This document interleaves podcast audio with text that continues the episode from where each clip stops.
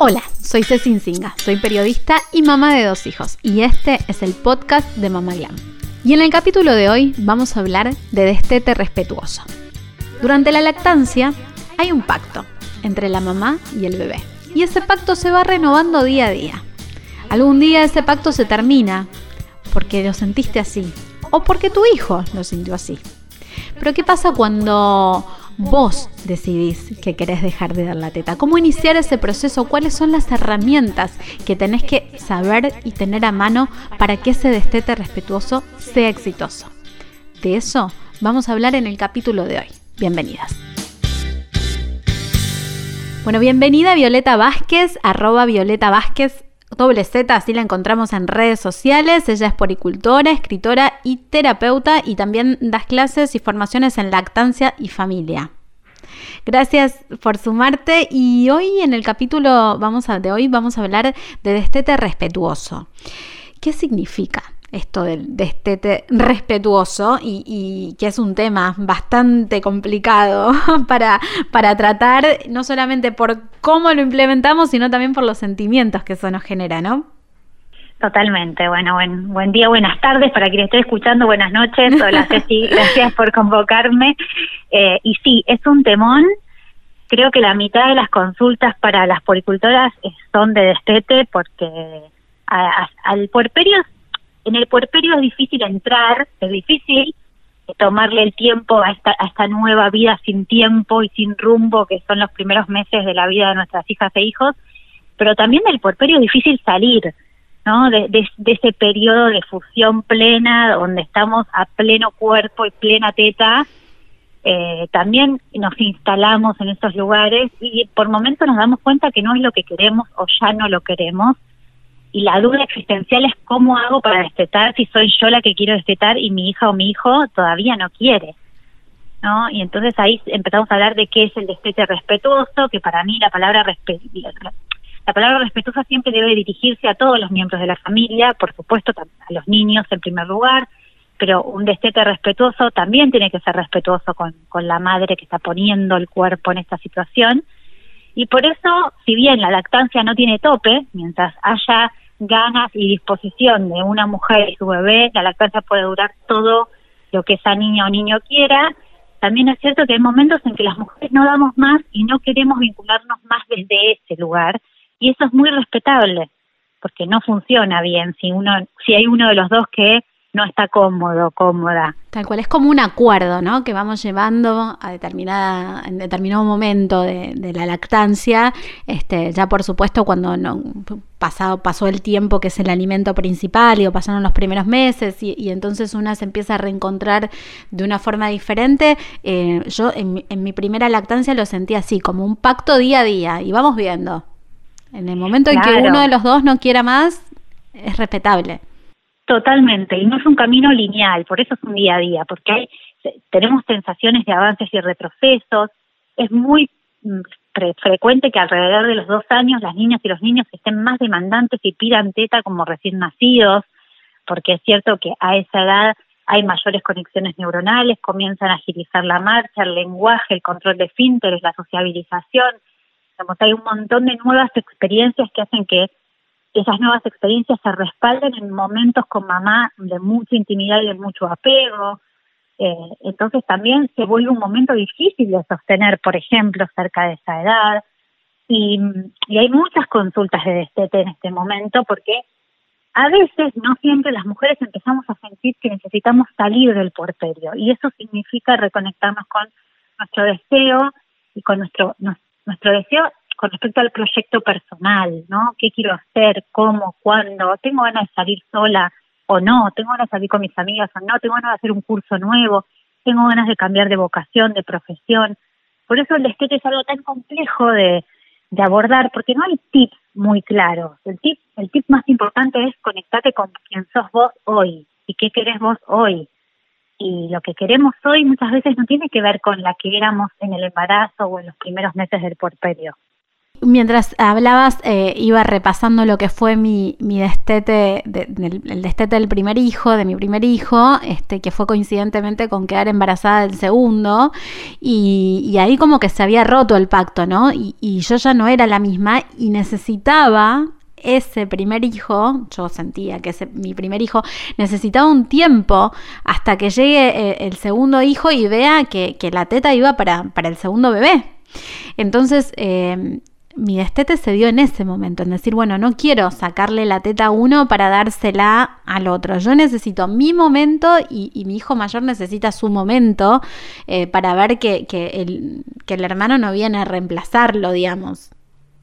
Totalmente, pero eso es una decisión tan tan peculiar y, y, como cada familia, tan personal. Hay familias que realmente quieren y eligen un, un tándem, o sea, dar la teta durante el embarazo y después dar la teta a los dos, a los dos bebés, al más grande y al más chico.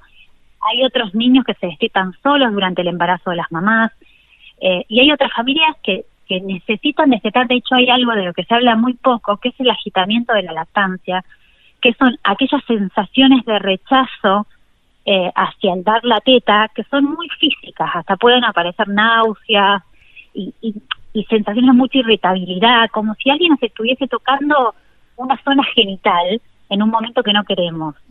Y esas sensaciones a veces, no siempre, repito, pero aparecen en las mujeres cuando tienen hijos más grandes o están embarazadas de, otra vez, como si el cuerpo les dijera, bueno, ya estás con, con, esto, ¿no? acá llegamos. ya no quiero, ya no puedo, ya no me causa el placer que antes y ya no lo disfruto. Entonces ahí empieza como el, proceso de decir, bueno, ¿y cómo lo hago? ¿Cómo lo llevo a cabo? Lo ideal no es un destete abrupto. Lo ideal siempre es empezar eliminando la libre demanda. ¿Qué quiere decir esto? Que no es que le doy cuando me pide. Decido en qué momentos del día voy a darle la teta. Siempre hablando de un niño mayor de un año, un año y medio, o sea, un niño que ya come, que no, sé, obviamente no estamos hablando de esto con un bebito. Eh, que al que se puede acompañar un destete, digo, si una mujer me dice con un bebé de tres meses yo no quiero dar más la teta, obviamente indago por qué, pero es una decisión acompañable, valorable, respetable, ¿no? Pero bueno, ahí hay que poner fórmula, es otro caso.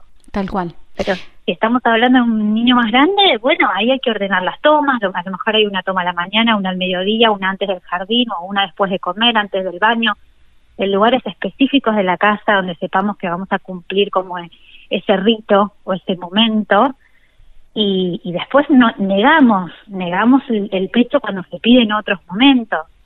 Otra opción es un destete nocturno. Claro, eh, ¿sabés qué pensaba en, en, el recurso de la teta en esa edad, obviamente, año y medio, dos años, eh, ante cualquier problema que tenga el, el niño, ¿no? Eh, no sé, una caída, un golpe, un susto, alguna emoción que, que, en general a esa edad vienen corriendo a buscar la teta y, y, y cómo empezar el destete en, ese, en esos instantes que son tan difíciles y como que es el, el, mejor recurso que tenemos al alcance de la mano. Sin duda, es un recurso. Eh, yo escribí libros gracias a ponerlos a la teta y poder tener un tiempito para, para, para que no me interrumpan.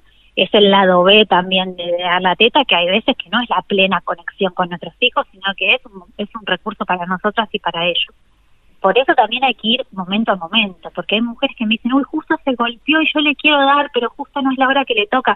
Bueno, no importa, es una situación muy particular, vos sentís que esa es la forma que tenés en este momento para calmarlo, que va a ser la más efectiva, le das la teta y le explicás, bueno, esto es una teta puntual porque sé que estás frustrado, que te sentís cansado, que te dolió, y después vamos a volver al plan en el que estábamos todos los días, porque siempre se les explica y se les pone en palabras todo lo que va a pasar.